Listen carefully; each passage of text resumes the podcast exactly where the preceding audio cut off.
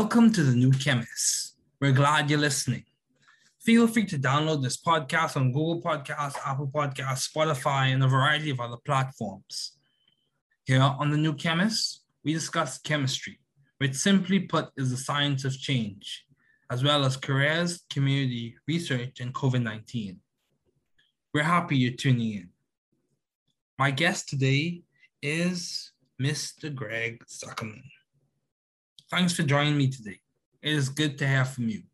Just briefly, I'll inform my audience about you. Mr. Greg Zuckerman is a three time Gerald Loeb Award winner. He's the author of the multi award winning book, The Frackers, the outrageous inside story of the new billionaire wildcatters. And he regularly appears on CNBC, Fox Business, Yahoo Finance, Bloomberg Television, NPR, BBC, ABC, and numerous other radio stations and television channels around the globe. The topic of focus today will be COVID 19, specifically his new book, A Shot to Save the World, which is the inside story of the life or death race for a COVID 19 vaccine. Please welcome Mr. Greg Zuckerman.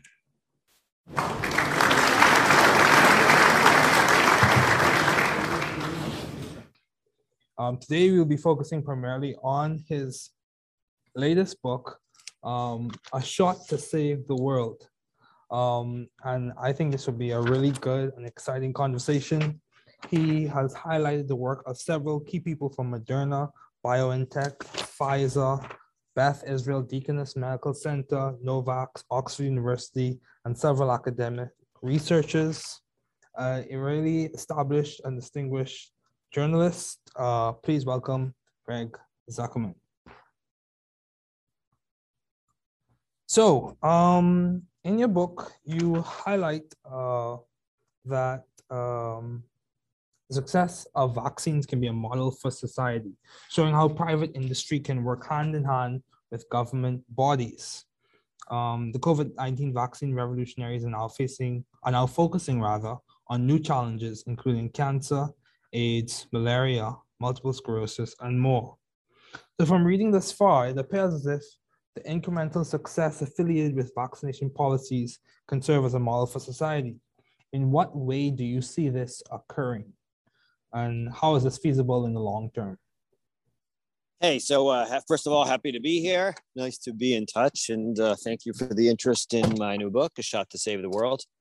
Uh, yeah, I guess I would say uh, first and foremost that these vaccines are the greatest achievement of modern science. Um, I think we're a little too close to those accomplishments to appreciate them fully, but in time we will uh, appreciate them. And in some ways, they are a model, um, as you kind of suggest. Um, private industry worked with government uh, agencies um, like never before.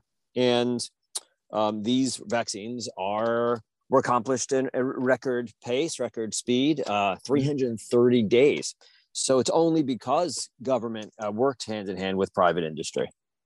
Yeah, that's true. So do you think, do you see other pathologies or other diseases being uh, uh, progress or treatments being progressed as fast as this one as it pertains to government and industry and government and private partnerships, or is that uh, far short? Uh, I'm a little skeptical. Um, the government, Operation Warp Speed, uh, investors, they all wrote big checks in the hopes of getting out of this uh, pandemic quickly, and it worked. We succeeded, but would we all do this again? I, I, I hope. It, well, if there's ever another pandemic, maybe we would, and hopefully there isn't another pandemic. But I don't know if we could do the same thing again. I'd like to think that government would work hand in hand with private industry, and the NIH and other government scientists do have a nice long history of working with private industry, Moderna, and other kind of companies. But in terms of this kind of urgency, I don't know if we could do it again. Okay, that's fair. That's fair. So, in the meta narrative, uh, from my understanding, the book appears to be a really uh, condensed meta narrative of what went right with vaccinations during the pandemic outside of consistency, outside of the your primary your primary goal of accuracy and consistency with presenting the facts of the situation. What were some other goals affiliated with this project? Well, I like to entertain as much as I do uh, inform. Um, I think if you're going to spend a few hours with a book and spend the money on a book, uh, it should be an enjoyable experience too. Mm-hmm. So, what I try to do is get at some important and potentially boring or dense topics through the people. And that's the way I do it. I think they can be inspiring. They were inspiring to me. And that's part of why I wrote this book mm-hmm. to learn myself. And, and these characters, these scientists, these researchers are quite, they're entertaining, but they're also inspiring. And that's my goal as well to inspire, to educate, uh, and inform and, and entertain as well. Okay, that's good. It's very good. So, in your book, it's noted that many vaccination efforts were challenged. Namely, Moderna didn't have the financial the money to make the vaccine as recently as May 2020, and Pfizer and BioNTech executives were unable to decide on the vaccine design um, affecting their own efforts. Oxford University scientists weren't convinced the virus was a true, true threat and needed the pro- needed um, uh, the stimulus of junior researchers to fo- foster focusing on a vaccine. So, how do you think uh, risk management and analysis came into play uh, when this vaccine was produced? Well, it is important to remember that uh, as effective and as uh, protective as these vaccines are, they weren't a, a, sure thing. We didn't really know whether they would work. And there was a lot of drama that I discovered uh, doing the research for my book. And hopefully, the people will enjoy reading about that drama in the book. Mm-hmm. Um, as you said, Moderna, as recently as May 2020, they weren't sure they were going to have money. Um, researchers at, at, Oxford were sort of torn and, and whether this was going to be a uh, pandemic or not, or a virus that, that they should be focusing on. Um, the Pfizer group, first BioNTech couldn't convince Pfizer to focus on on a vaccine, and then even when they did, they, they were split on what kind of vaccine to build. So it's really important to understand that um, we should be grateful. The, these vaccines, it wasn't a sure thing that would work out, and they have worked out. So um, there was a lot of drama behind the scenes that I wasn't aware of. Okay, okay, that's fair. That's fair. So, do you think uh, molecular biology, genetics, and therapeutics are those fields were accelerated in terms of their capacity to implement translational research, or was it just a basic, or was this fast progress just based on the needs and the circumstances of the time? Well, my book is really about the history of the last few years and actually the few decades mm-hmm. that really led up to these approaches. I mean, people weren't really focused on them, they weren't aware. Mm-hmm. But for years, uh, scientists have been working on mRNA and they were very kind of stubborn and resilient and persistent. The conventional wisdom was that we shouldn't waste time on mRNA, and yet these scientists ignore the conventional wisdom. So, and the same thing with the adenovirus approach, which led to the J and J and the AstraZeneca mm-hmm. vaccines. Again, the, the the conventional wisdom was these it wouldn't work out. Um, people shouldn't waste their time on them. So there was really a lot of history that went into these approaches. Yes, they turned around quickly and they worked um, quickly, obviously last year, but it, it wasn't like they were thrown together quickly last year. There was a lot of work going into last year that I think people need to be aware of and um, is really um, heroic work that um, mm. I, I, I, think people need to acknowledge and be grateful for. And that's kind of what my book is about the heroic work that took place in 2020 last year, but also in the years leading up to 2020. Mm-hmm. You know, I've noticed that the book is categorized based off, or is portioned based on years and time frames. So classic uh, a classic risk management model involves periods where you monitor, respond, uh, you adjust, you implement, you assess, you authorize, you prepare, categorize, or select. Um, where do you think we're spending most of our time as in our response to this pandemic? Do you think our time is being spent primarily on responding to it or implementing changes or preparing for the changes that will come about from all these very various uh, variants where do you think we're spending most of our time based on your studies and work that you've done thus far on the pandemic well what's clear is we have not spent enough time on preparing for vi- new viruses. There'll be new ones that emerge. Mm-hmm. There'll be maybe even new pandemics potentially. We're in an age of of lethal viruses. Um, mm-hmm. Amid global warming, we're we're inf- encroaching on the animal kingdom more than ever. Uh, there's airline flights that's potentially spread disease all over the world. So we need to be much better prepared. And frankly, there there were warnings about this virus, about a virus, not this one specifically, but a virus, and that we need, need to be better prepared. And um, most governments ignored the warnings. Mm-hmm. There, there, wasn't much preparation. We didn't have basic testing kits uh, ready. We didn't have basic masks. We had to import them, and they were often faulty. Uh, took you know early in the in the uh, pandemic, we didn't have enough masks, um, and it was a a really scary kind of thing. So yeah. we don't do a good enough job in society about with preparing for these potentialities. We're good at scrambling and adjusting and addressing them when they emerge, but we do need to do a much better job preparing. Okay, that's fair. That's fair.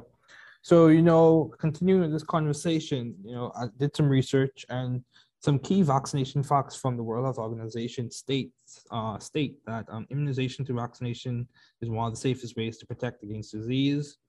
It is always best to get vaccinated, even when the risk of infection is low. This is what the World Health Organization is saying. Combined vaccines are safe and beneficial. Um, the link between there is no link rather between vaccines and autism. This came from a myth from a 1998 study that was quickly found to be seriously flawed and the study was ileal lymphoid nodular hyperplasia, non-specific colitis, and pervasive developmental disorder in the children, and that was in the Lancet, and that was study that study was found to be seriously flawed. And finally, if we stop vaccination, deadly disease will return. So these are key facts that the World Health Organization, from their comprehensive work and robust studies, they've decided that people should be aware of these things. So how do you think we can combat vaccine misinformation? How do you think we can combat that? It's a really great question. It troubles me very much. The scientists worked, they went all out to develop these vaccines. They succeeded, effective protective vaccines, safe vaccines. And yet, um, a, per, a, portion, a percentage of the populace doesn't care and um, would rather rely on some YouTube video that their brother in law told them about as opposed to the uh, guidance of uh, their internists uh, that they trusted for years. It's perplexing to me and c- confounding. Uh, what do we do about it? Well, I'm trying to do my part, frankly. I think my book should be reassuring to people, and I'm trying to get out there and talk to people. And I've done speeches and done media with vaccine hesitant groups. And um, what I try to emphasize is that these vaccines were not done overnight. There was years of years of work uh, that was dedicated to developing them. They uh, were not uh, rushed. They there weren't corners that were cut, and and, and I think what, what's important to emphasize, and frankly, I don't think we do enough. The government and other kinds of people. Listen, there are two types of vaccine hesitant people. There are people that believe that Bill Gates is putting a chip inside our brains, and it's hard to rationalize with those people. But there are a lot of other people that are quite um, um, measured and concerned and reasonable. And they're wary because they say, well, Greg, you, you told me that the average vaccine takes 10 years. The fastest vaccine until last year was four years. That was, that's uh, mumps. And, and now you're telling me that in 330 days, we created this new vaccine with a new technology.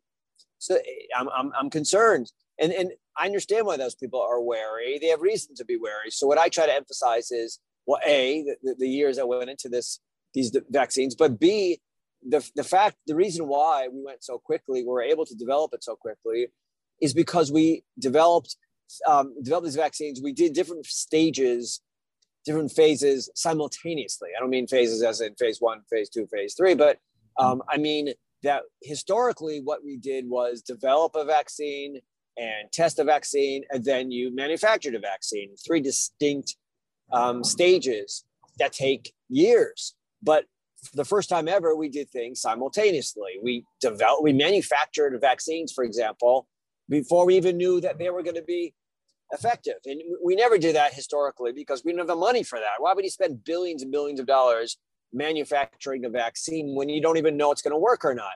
Mm-hmm. And the only reason we could do that is we, the money was available. So again, we didn't cut any corners. We just did things simultaneously for the first time. And I think when you emphasize that, when you, when people know that, when people understand that, it's reassuring to them, and it should be reassuring to them. Ah, so we manufacture these vaccines before we even knew they were going to be um, um, effective be, be, because we were taking a, a, a risk. Uh, it was a risk was money risk more than anything. It wasn't safety or health. So that explains why we went so quickly, and I think that should be reassuring for people.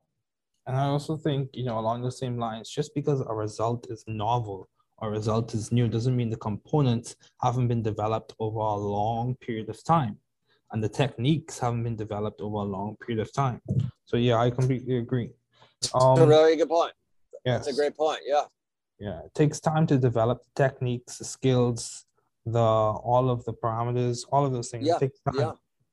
Yeah. And in science, you right, do- right. They were they were applied I'm sorry, I didn't mean to cut you off. In science, no, what?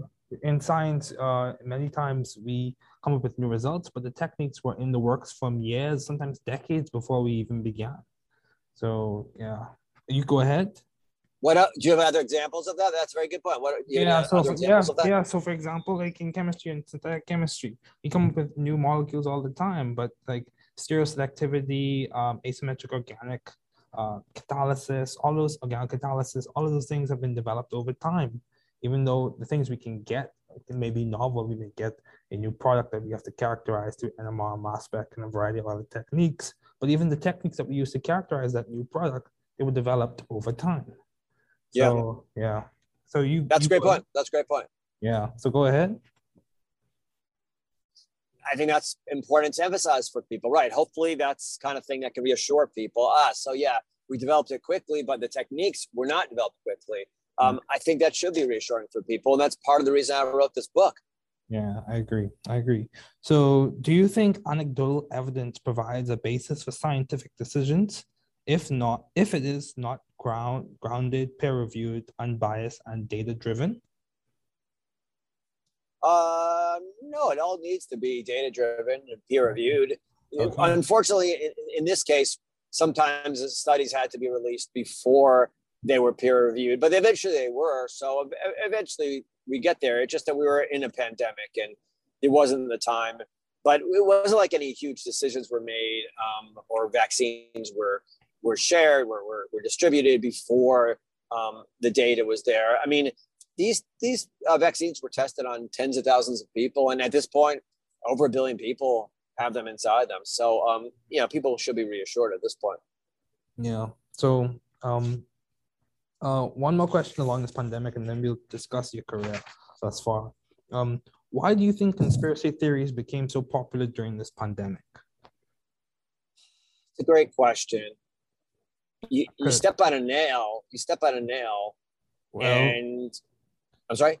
I, well, I think um, I, I, I think it's a, a good question in that um, I think many times, sometimes or sometimes the facts of the situation were being adjusted or spun, and people were looking at them with different political views or beliefs or presuppositions or mental models or principles.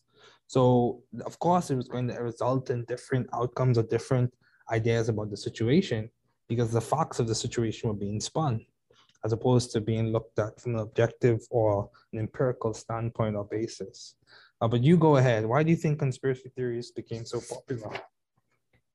Yeah, well, you know, to your point, that is all true. The only question is why uh, today is there, are there more of these? Why are they spinning it more? Mm-hmm. Uh, why are more conspiracy theories in the past? I mean, I was I was saying if you step on a nail, I don't care who you are, you go and get a tetanus shot. I don't mm-hmm. see people questioning well, where who who just developed the tetanus shot? How fast was the tetanus shot developed? How many people have received the tetanus shot? I think I'm going to wait on this tetanus shot. Maybe it's changing my DNA. You don't hear that at all. People just go get a tetanus shot. For some reason, in this pandemic, these vaccines became politicized. I think, I think, I think it's partly it speaks to where we are in society. Mm-hmm. Everything is politicized. I don't care what it is. Everything uh, sadly, sadly, is is a reflection of politics, and it's tribal. My team versus your team, and your team versus my team. Oh, you like the vaccines, then I can't like the vaccines. You, you don't like the vaccines, then I can't have any questions about the vaccines. And um, it's it's a sad reflection of where America is today. I mean, I guess to some extent, broader society, other countries too. I see same kind of conspiracy theories in Germany and England as well. Mm-hmm. Um, I think it could be just where we are in terms of uh, how we obtain our information today. People don't read books like they used to. I'm, I've written a book and um, it's doing fine, but it seems like mainstream media, newspapers, people don't get their information. They get their information from YouTube and, and Facebook and their brother-in-law's cousin. So um, sadly, there's this um, question of, of information. I mean, it, it does stem from a healthy impulse. People today feel empowered. People feel they can get their own information. Don't tell me what to do. I'm going to do my own research. Mm-hmm. And that, that is that can be healthy. There's something to be said for that. I'm a believer in people um, becoming informed. Yeah. And it, it used to be that you go to a doctor and they put you in a trial. And now people, let's say you've got a disease of some kind. Now people do their own research. They tell their doctor, "Hey, I'd like to be in this in this trial." And it goes back, you know, decades. I start off my book with uh, HIV and the the mm-hmm. um, the chase for an HIV vaccine, and HIV patients often were were were, were not uh, part of the process, and things have changed since then. And they're and it, it's good to be empowered and to feel part of the process, but um, you also need to defer to the experts to some extent and scientists, and they are trying to help and they're trying to heal and come up with vaccines and medicines and to be um, accuse them, accuse people in health and, and public health policy of doing harm is just awful and discouraging for somebody like myself. Yeah, I completely agree. And you know, I'll just give this classic example. I don't go to my principal investigator and tell him how I think he should do research on the Metallo chaperone. Yeah. I I yeah. Yeah. take his advice and proceed forward, considering how he's the expert in this instance, in this situation. So, um, you know, I think um, it's important, and I think your book it was timely and it's very seminal. And I think it'll be a good addition to the information that we have up there right now. So, concerning your career, you've been successful as a Wall Street Journal special writer. Um, what have been your long-standing interests in the fields of science and journalism? Uh, what what have been your interests that have lasted uh, so long? Well, I, I, write about all kinds of different areas. I'm not a science writer per se. Mm-hmm. I just look for good stories. So I'm an investigative reporter right now, and a lot of what I do is um, focusing on the bad and the good. I like uh, stri- strikeouts and home runs is the way I look at it. So it's companies, it's it's firms, it's individuals that do really remarkable achievements. Um, I've written, I wrote a book a few years ago about the energy revolution in the United States and how we went from a country that was running out of oil and gas to discovering huge amounts of it. So much so that the United States is actually exporting oil and gas. And I wrote about the individuals that are responsible, and they're smaller companies, they're geologists, they're um, interesting wildcatters, people like that. I like to do that kind of thing. Um, I wrote a book a few years ago uh, called The Man Who Solved the Market, and that's about those individuals, and they're usually scientists and they're mathematicians mm-hmm. who developed a way to invest, a new way to build algorithms, to uh, predictive algorithms way before Facebook and uh, Silicon Valley was using predictive algorithms, and how they conquered the market. So I like to write about big achievements and how individuals uh, pull them off, and companies and scientists how they pulled off those big achievements and changed society. And this one, my new book, A Shot to Save the World, is is really uh, encapsulates that theme of uh, unlikely individuals, and it's usually unlikely individuals that I like to write about, unlikely companies, etc., scientists, mathematicians, etc., uh, who changed the world. Yeah, I I, compete, I think that's very useful because people can learn from them and extract ideas, mental models, principles on how they thought about the situation, and try and apply some of their uh, thinking and ideas to their own personal lives. So how do you maintain view of the bigger picture in your career and in your life in general? How do I, I'm sorry, maintain the bigger picture? Yeah, view of the bigger picture. How do you see the forest for the trees and how well, do you keep perspective essentially?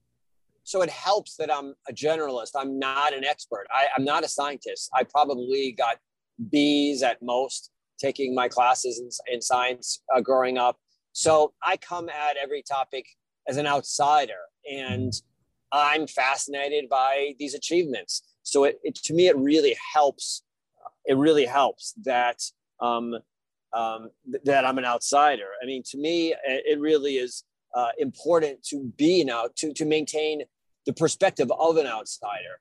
Um, I uh, it helps me be impressed by these individuals. It helps me be a little bit skeptical too. I'm not too caught up in it, so it helps that I'm um, an, an outsider and not an expert, and it hurts me as well. So it, it's a challenge to be. I have to become an expert on some of these areas, and I I hired a PhD to get to tutor me.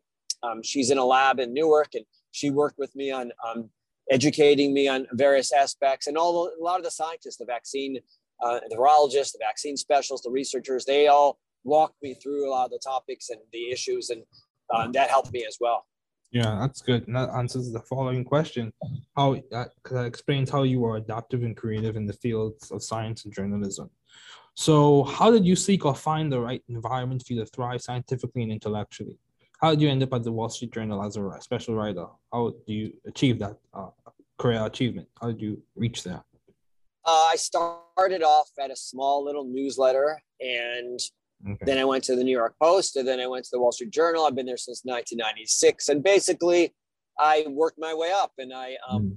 proved myself. And then at the Journal, I've done various different um, beats, different topics, different areas of investigation. But now I'm in an uh, investigative uh, uh, unit, so they let me. They give me a lot of leeway. I come up with uh, good ideas, hopefully, or they have good ideas for me to research, to to uh, run after, to target, and um, but there's a lot of uh, flexibility. Sometimes I write about science, sometimes I write about the energy world, I write about finance. So I'm very, very blessed and, and lucky that um, I have this kind of leeway. I mean, the, the challenge is to be an expert in all these different areas mm-hmm. and to find the right people to talk to. So that's my challenge. But the the good side, the good thing is uh, I never get bored. There's always some interesting area to write about. Yeah, always. Yeah, that's good because I've heard uh, I've heard people discuss. Uh, brings up several key ideas. You know, um, expertise could be a function of time, mentorship, resources, exploration, and exposure. So that's one thing, as well as um, you know, I've heard people talk about jumping from one S curve to the next, in which you're developing, constantly learning, plateauing, and then developing, constantly learning, doing well. And so, in terms of disrupting yourself in your career, so that's very good. So, what have been your most effective and impactful ideas to date? I would say this book is very impactful. I would say your New York Times bestseller was impactful. What have been your most impactful ideas? Well, I don't know about ideas, but I have had impactful stories. I think. I hope so. Um, my books have, been, have had some impact. Um, I've written also two books for young people. Mm-hmm. I wrote two books w- with my sons. We wrote books to inspire young people. They're called Rising Above mm-hmm. and um, Rising Above uh, Female Athletes. The first is mostly male athletes, and the second are female athletes. And mm-hmm. the idea was we wanted to speak to the athletes and find out how they overcame challenges in their youth. Mm-hmm. And yeah, it's trying to be entertaining, but also inspiring for young people. And I'm very proud that a lot of young people, this is their first book they've read. And a lot of adults uh, give them to their children around Christmas time to, to inspire them. And um, I've been inspired. My sons and I both have been inspired by these stories of the athletes and what they overcame. So um, I'm hoping other people are inspired as well. Yeah, stories of victory can lead to inspiring others. I completely agree. So, how do you maintain a balanced life given all your responsibilities and accomplishments? How do you strive to maintain a sense of balance or a sense of priority um, given all your responsibilities and accomplishments? So, I have um, a family that I cherish and uh, they demand attention, and that keeps things in perspective. But um, I'm religious as well. So, I keep the Sabbath, the Jewish Sabbath, and that forces me to turn off my phone uh, and my computer for 25 hours from uh, Friday night to Saturday. I'm overwhelmed with work and I'm the 25 hours, but to turn things off for 25 hours, I don't um, answer emails. I don't send emails. I don't use electricity. I don't, um, while I was younger, that seemed um, it was a real challenge, and I had friends that um, were going to the movies and doing fun things and television on the Sabbath. As they, as I get older, I appreciate it, and it really is very helpful for me. I can recharge. Uh, ironically, uh, I'm not using electro- electronics, electricity, no phones, but it helps me recharge, and I find it very, very, very beneficial to to keep the uh, the Sabbath. Idea. I'm a Christian as well, and um, keeping the Sabbath is an important practice, very important practice. So, how have you been so successful as a special writer? Would you say it's the time that you put in? Would you say it's a mentorship that you were given as you progress from the small um, newsletter to the New York Post, to the Wall Street Journal? What would you say has been the key factor in your success thus far? I, I wish I had mentors. I never really did, to be frank with you. I've had good editors, but I've really never had any mentors.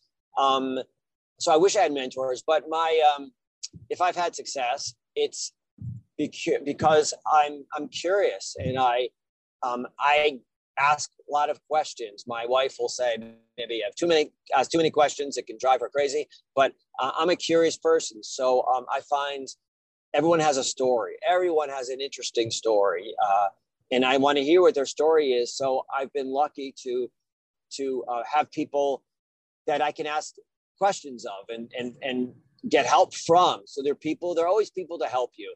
Be it in the world of science, be it in the world of finance, be it in the world of energy, all the areas that I've written about, they're always, if you ask enough questions, enough enough people, there's someone who'll take the time to explain and to sit with you and, and, and, uh, and, and work things out and hold your hand, as it were, on the phone, on an email. They'll run, they'll make sure what you're writing is accurate. So if you ask enough people, you'll find people to help you. And mm-hmm. you'd be surprised how many people are eager.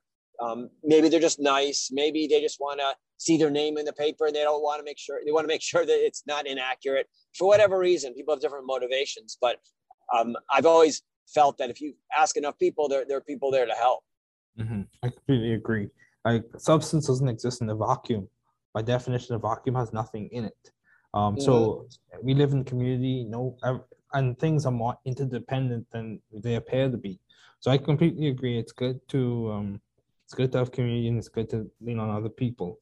So how have you maintained vision and teamwork in your environment? How do you how do you uh, facilitate collaboration with other people? How are you able to maintain view of the big goals for your projects? Um, how do you maintain that? Well, at the Wall Street Journal and, and with my books, they're always great people to work with. I'm very lucky. The Wall Street Journal and the staff are just super smart and hardworking, and the editors as well. So I'm I'm lucky in that regard. Okay, good. So, do you have any advice to those wanting to pursue the field you are currently working in? Um, ask a lot of questions. Show you can um, break news. There always there's always a need for people to break news, um, and um, yeah, just just look for an area that maybe you can specialize in, do a little bit better than everybody else. I completely agree. Yeah, so expertise and specialization does favor people. So, what has been the most beneficial advice you have received to date? If you were to summarize the advice that you've received, or consolidate or condense it, what would you say has been some seminal advice that, that you remember um, or that comes to mind and that is helpful to you? Well, my father was an academic. Uh, he's passed away, but he was a professor and he wrote as well. And he was a very good writer. He wrote a few books too. And he always said, keep things tight. Cut things out that are extraneous. Don't um, write extra, write longer than you need to. He was always cutting cutting things out of my writing, so I, have always remembered that. Okay, that's good. Well, thank you, Mr. Zuckerman. Uh, thank you, Greg, for sure interview. I really appreciate it, and thank you again for the conversation. Great to be here. Have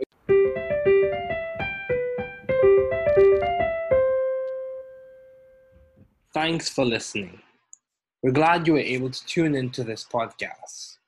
Once again, this is The New Chemist, where we discuss chemistry, which simply put is the science of change, as well as the other sciences, careers, community, research, and COVID 19.